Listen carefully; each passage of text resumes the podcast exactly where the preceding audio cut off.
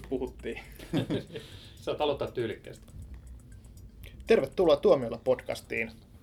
Tällä kertaa olemme valinneet klassikkoelokuva, josta puhumme, ja se on nimeltään Blade Runner. Ja mukana keskustelemassa on Joonas Alanne, Jouni Viikman, Niko Ikonen ja minä, Jussi Huhtala. Me voitaisiin itse asiassa aloittaa sillä, että mä, joka on ilmeisesti nähnyt tämän elokuvan ensimmäisenä, mä voisin kertoa, kertoa omia muisto, muistojani. Eli Blade Runner, joka valmistui vuonna 1982, niin mä näin sen samana vuonna itse asiassa jo. Eli se tuli, tuli tota, Kauhavalla elokuvateattereihin. Se oli, se oli marraskuuta tai joulukuuta 82 ja olin sen, silloin sen tyttöystäväni kanssa oli katsomassa. Ja tota, olin silloin, ää, mitä mä en Mä olin 15-vuotias. Joku 16. 82. 16 vuotta olin täyttänyt just.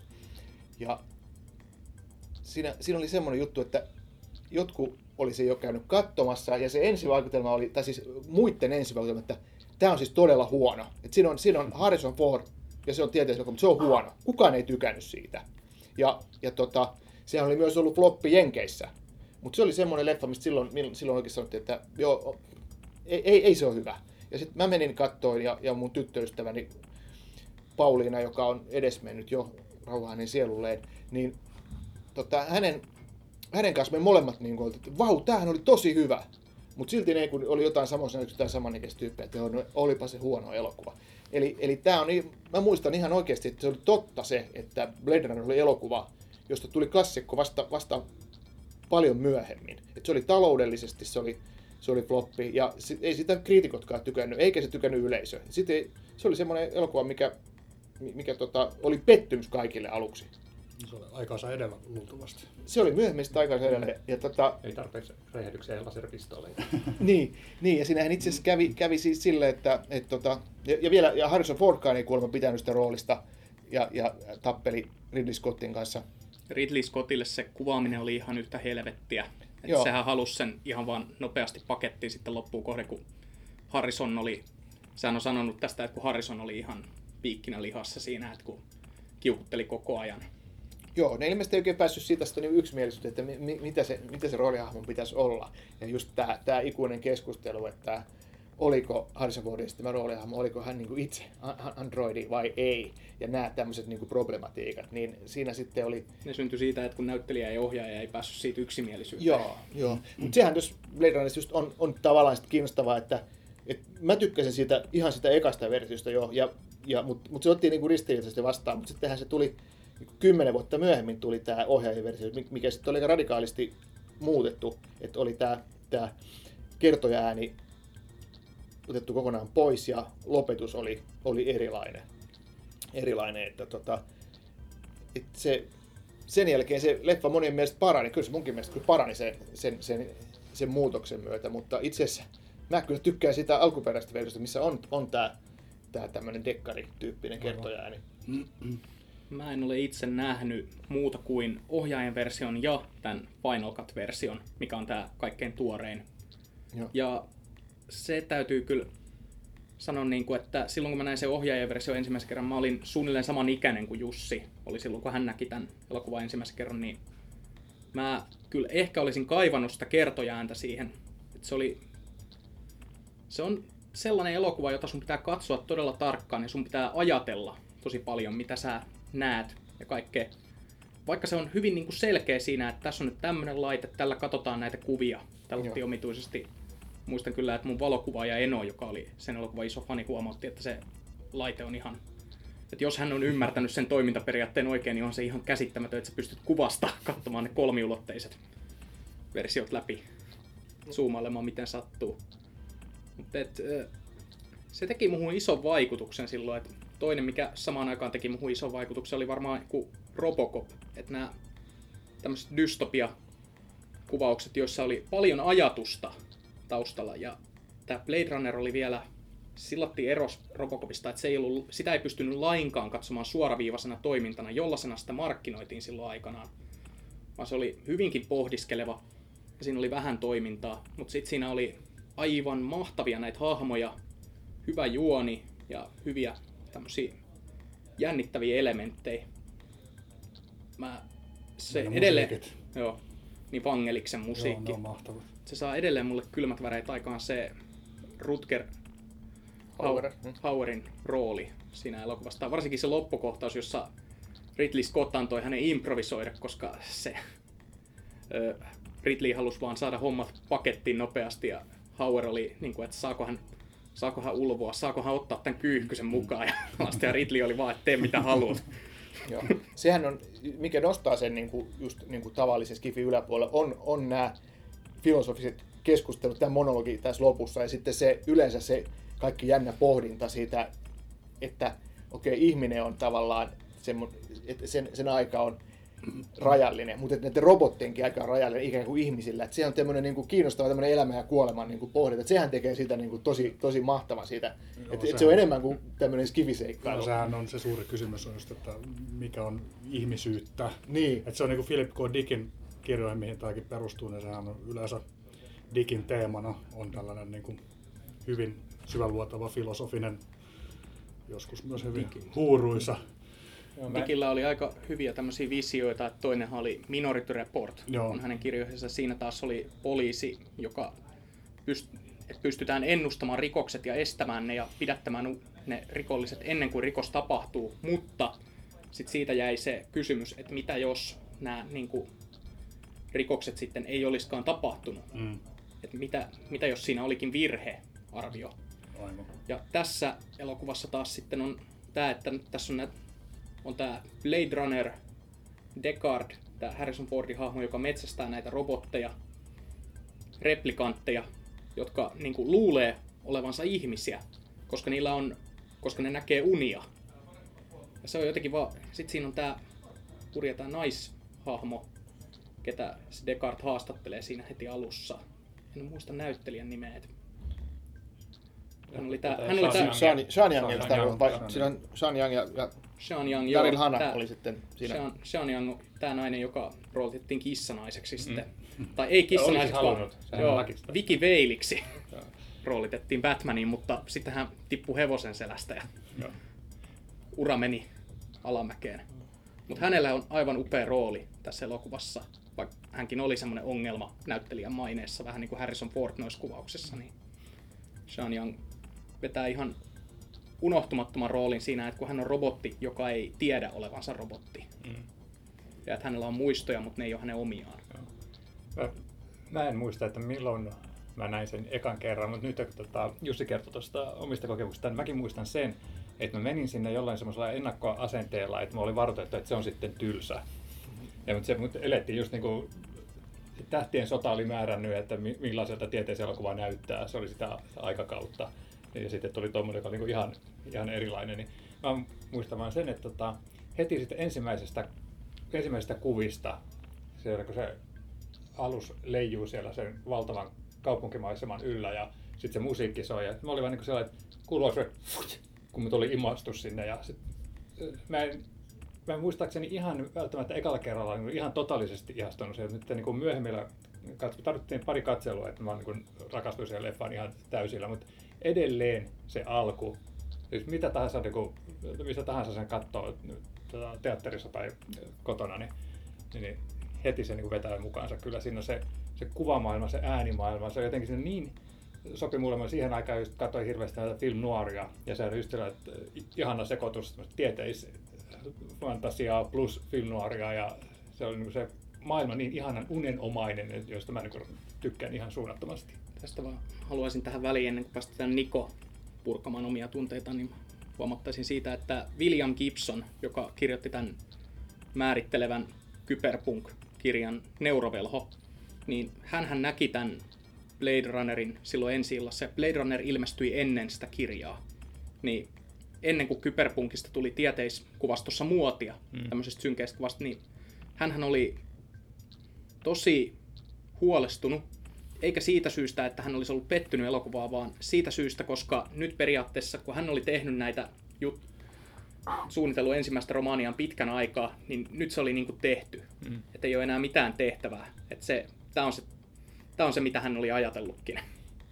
Mm. Ja Neurovelhossa se maailma on ihan samantyylinen, että on näitä että tulevaisuus on tommonen niin hyvin pienistä yksityiskohdista, että sataa koko ajan ja ihmiset on kauhean kylmää ja muuta, ja sitten sekoitetaan tätä nuoria tähän tulevaisuuteen. Hmm. Joo, mulla on vähän samanlaista. Mäkään oikein muista sitä, kun mä oon eka kertaa Blade Runnerin nähnyt. Se mennään kuitenkin 80-luvulle ja mä olin aika pieni vielä silloin. Niin tota, muistan kuitenkin, että se jäi heti mieleen, niin kuin, että sitten kun myöhemmin on nähnyt sen uudestaan, niin se on saman tien niin kuin kuitenkin vanhoista muistoista tavallaan tullut sellainen, että se on saman tien kanssa niin kuin uppoutunut vaan siihen elokuvaan, kun se maailma on niin upea.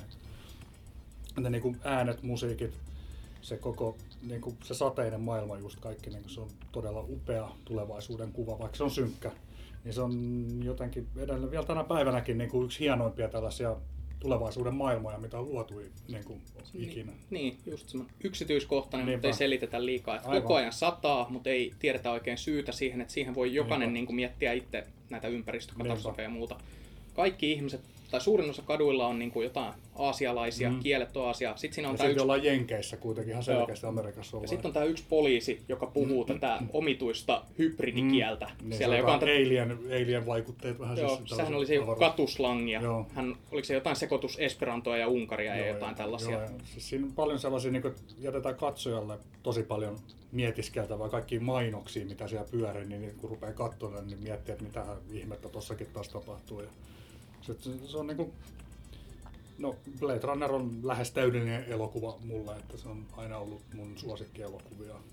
Tota... Näytä älä kerro. Niin.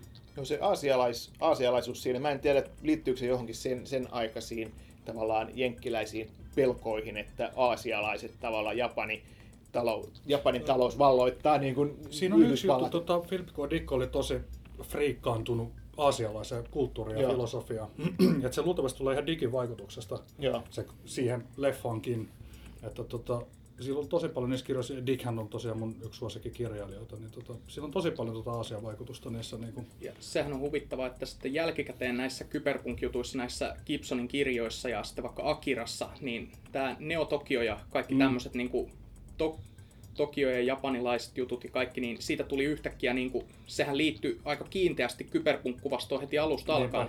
Ja Blade Runner oli silti kaikkia näitä edellä. Niin oli, että se on niin kuin ura uurtava aikansa niin, edellä oleva niin, teos. Just tämä, että nähtiin, että aasialainen kulttuuri syrjäyttää länsimaisen aivan, kulttuurin. Aivan. Ja se on niin kuin, joo, tosiaan niin kuin, mikä se on se tota, Dikin Orakelin kirja, niin siinähän on niin kuin, toinen maailmansota mennyt vähän eri tavoin, miten mennyt. Ja tota, siinä on niin kuin, jaettu jenkitkin Saksan ja Japanin niin kuin, ne on jahkanut jenkit täysin kahtia, niin tässä on vähän samanlaista Blade Runnerista teemaa, että onko sitten niin kuin jossain vaiheessa joku Japani tai Kiina vallottanut jenkit vai mitä siellä on tapahtunut. Että vähän samanlaista teemaa leikitellään kuin se Orakkelikin. Niin, kuitenkin se on siinä on kauhean uskottavasti sitä ei mitenkään alleviivata. Niin, se tulee niinpä. pienistä jutuista, joista niin sitten voi rakentaa niin ihan mielessä mukaan. Sen, sen, sen, takia se on hieno elokuva. Sä voit itse päätä, päätellä siitä tosi paljon erilaisia juttuja. Niin, kun sitten se, se yksi rakenne, mikä on tietysti aika helpostikin nähtävillä, on just tämä dekkari. Mm. Että se on niin kuin perinteinen tämmöinen, niin, tämmöinen niin film noir juttu, no. jossa on tietysti tämä, tämä mitä tämä kertoja niin tietysti vielä korosti. Ja, ja sitten tietysti tämä yksityisetsivä ha- hahmo on tietysti semmoinen. Sitten tietysti tämä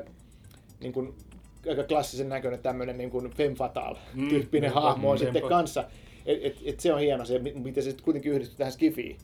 Ja sitten just, just nämä vielä nämä Rutger Hauerin nämä lopun monologit ja kaikki nämä, sitten niistä taas tulee niin mieleen joku semmoinen klassinen teatteri ja Aivan. tragedia. Aivan. Niin kuin Shakespeare-mäinen, Shakespeare iso, tai, massiivinen joo, tapahtuma. Joo, sellainen. Just Shakespeare-mäinen tai joku kreikkalainen joo, tragedia, aivan, tämmöinen aivan. perinteinen teatteri. Siinä niin yhdistyy mm. jännällä tavalla noin monet asiat ja, ja tota, sitä voi huomata jotain tai kiinnittää huomata johonkin, mutta siinä on niin kuin tosi paljon juttuja, joita sitten huomaa aina, kun katsoo uudestaan ja uudestaan, niin niitä Jep. tulee esille. Ridley Scotthan oli tätä elokuvaa tehdessä, niin se oli vasta tämmöinen nouseva tähti. Että hänellä oli ollut just Hollywoodissa isoja ongelmia tämän Dyynin elokuvaksi saattamisessa, minkä sitten lopulta David Lynch teki, mikä osoittautui sitten aivan kammottavaksi pettymykseksi. Ah, mä pidän sitä. Mutta olen Lynch-fani. Olen Lynch-fani. Joo, siinä menee vähän kauemmin kuin Blade... siinä, siinä, menee ilmeisesti vähän kauemmin kuin Blade Runnerissa ennen kuin muut ihmiset alkaa arvostaa sitä. Aivan. Joo, eli, eli tämähän oli, Ridley Scotthan oli ohjannut tämän, oliko se kaksintaistelijat, mikä se oli?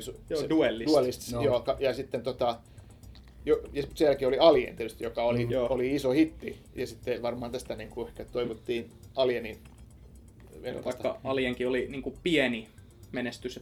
No sanotaan, niin ei mikään superhitti, mutta kuitenkin, kuitenkin Joo. menestyselokuva. Joo, Niin. että kuitenkin Ridley Scott oli semmoinen nouseva tähti siinä vaiheessa ja sitten hänet pistettiin Blade Runneriin tekemään, mutta se just, me, niin kuin me puhuttiin tässä, niin se kokemus oli Ridley Scottille aika raastava sitten lopulta. Et Tämä oli varmaan ensimmäinen kerta, kun tämä hänen perfektionisminsa oikein iski pelattiin kunnolla vastaan, kun näyttelijä ei ollutkaan sitten niin yhteistyökykyinen. Et Harrison Fordhan oli justiinsa kans nousemassa tästä Star Warsista ja Indiana Jones taisi olla tulossa vielä. Joo, eiks, niin milloin se Indiana Jones eka tuli? Siis eka, eka Indiana Jones oli, oli tota, ilmestynyt jo. Se oli, Joo. se oli tullut Niin, että se Harrison- edellisen, 81 vai 80. Okei. Harrison Fordiakaan ei enää mielletty pelkäksi Han Soloksi, vaan hän oli jo elokuvatähti. Joo, joo, Siinä sitten kaksi egoa törmäs keskenään. joo.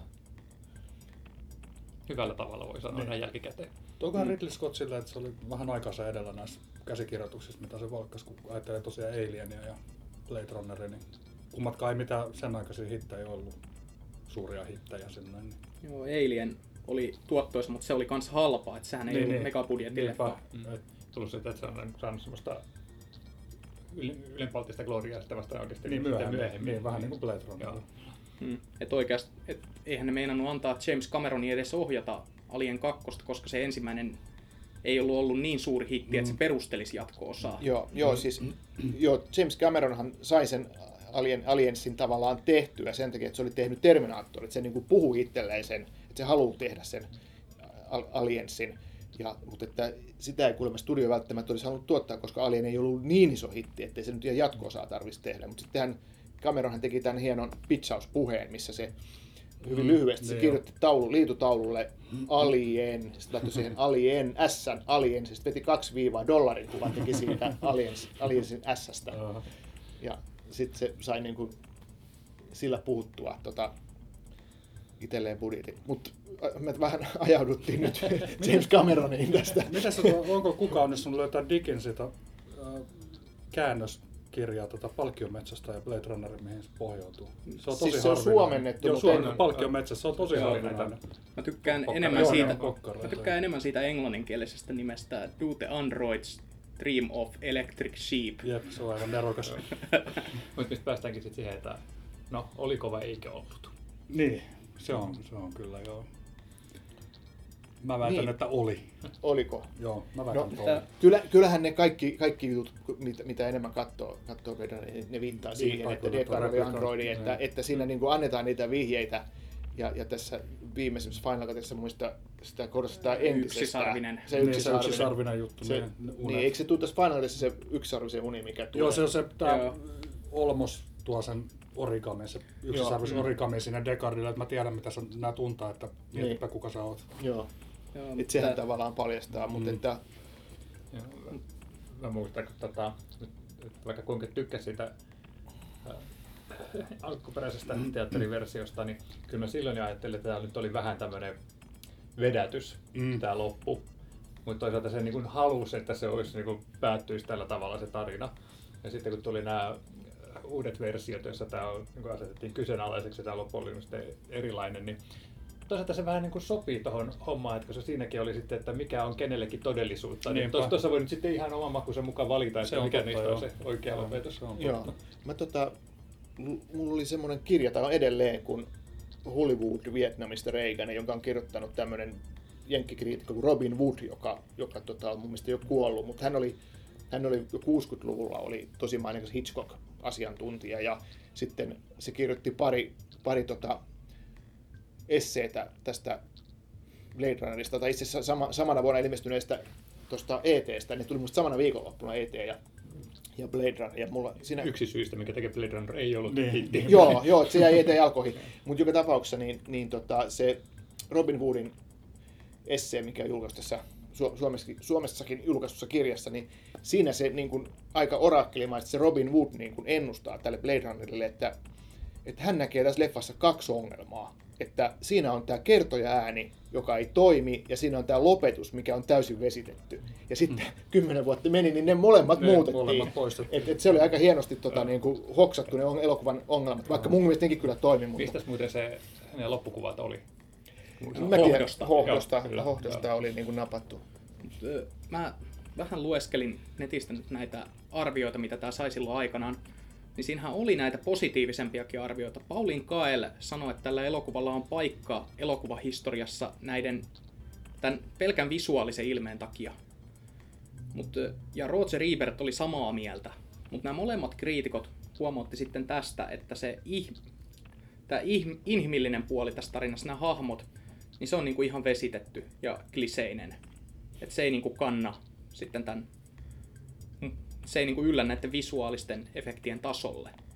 Ja tämä on ehkä, tämä on samantapainen kritiikki kuin mitä laitetaan, ja sitten on tämä hidas tempo oli tietenkin semmoinen yleinen kritiikki, mutta nämä kaksi ei eritellyt mm. sitä. Mutta se, että aloin miettiä, että nämähän on kaikki sitä samaa, mitä avaruusseikkailu 2001 kohtaan on laitettu. No, Et se on, siinä- se on se, on, se on hidastempoinen ja siinä ei, Tylsä. inhimillinen tarina ei ole Ei todellakaan. ollenkaan ja kaikki... Ai sä et tykkää avaruusseikkailusta. Ei, herra Se on se toinen, se on uusi keskustelu, missä puhutaan siitä. Joo. Please, ei. Yksi pieni Eikö, trivi. eikö tämän, nä- näiden äh, tota, idea ollut, että valitaan niin jonkun suosikki elokuva? Joo, se on mun suosikkielokuva. Se toi tehdä tätä mulle. Me voidaan, me voidaan puhua sellattiin oikein Hitaasti. hitaasti ja rauhallisesti. Voidaan pitää semmonen 10 minuutin tauko ja pelkästään hengittää tähän. Ja... Ja mikä musiikki otetaan siihen alkuun tietenkin.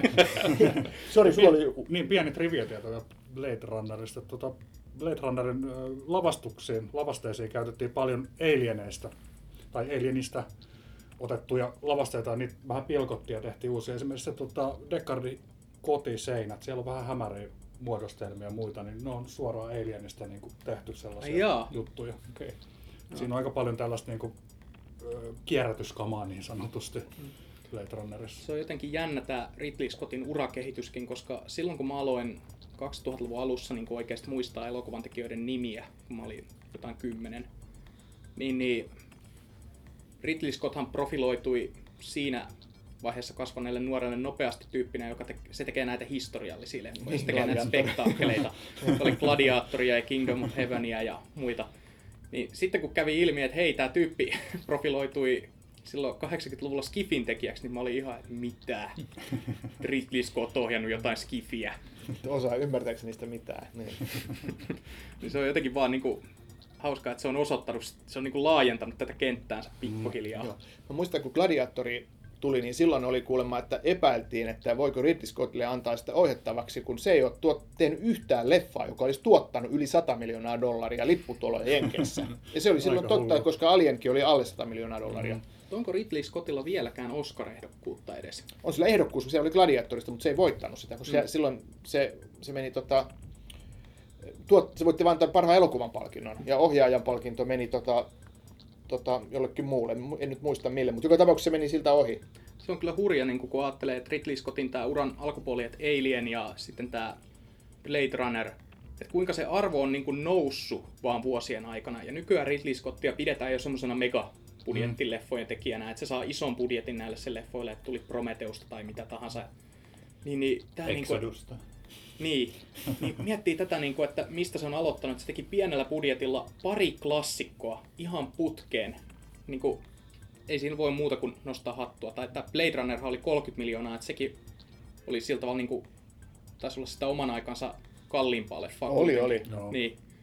Mutta kuitenkin, että se teki kaksi klassikkoa putkeen. Kaksi semmoista leffaa, josta niin kuin moni elokuvan tekijä vaan uneksi, että se pystyisi tekemään edes yhden tommosen elokuvan uransa aikana.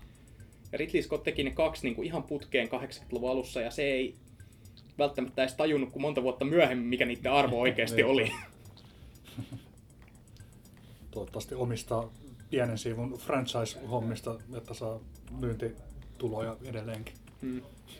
Joo. Mut mitä mieltä te muuten ootte tästä, kun Blade Runnerin jatko-osasta on puhuttu? Se on kauhulla kiinnostuneena. Niin, se on vähän niin kuin Jurassic World, että tota, Niin. ei, kannata, ei, kannata, ei kannata odottaa liikaa. Niin. Mutta enemmän me odotetaan tää The Martian.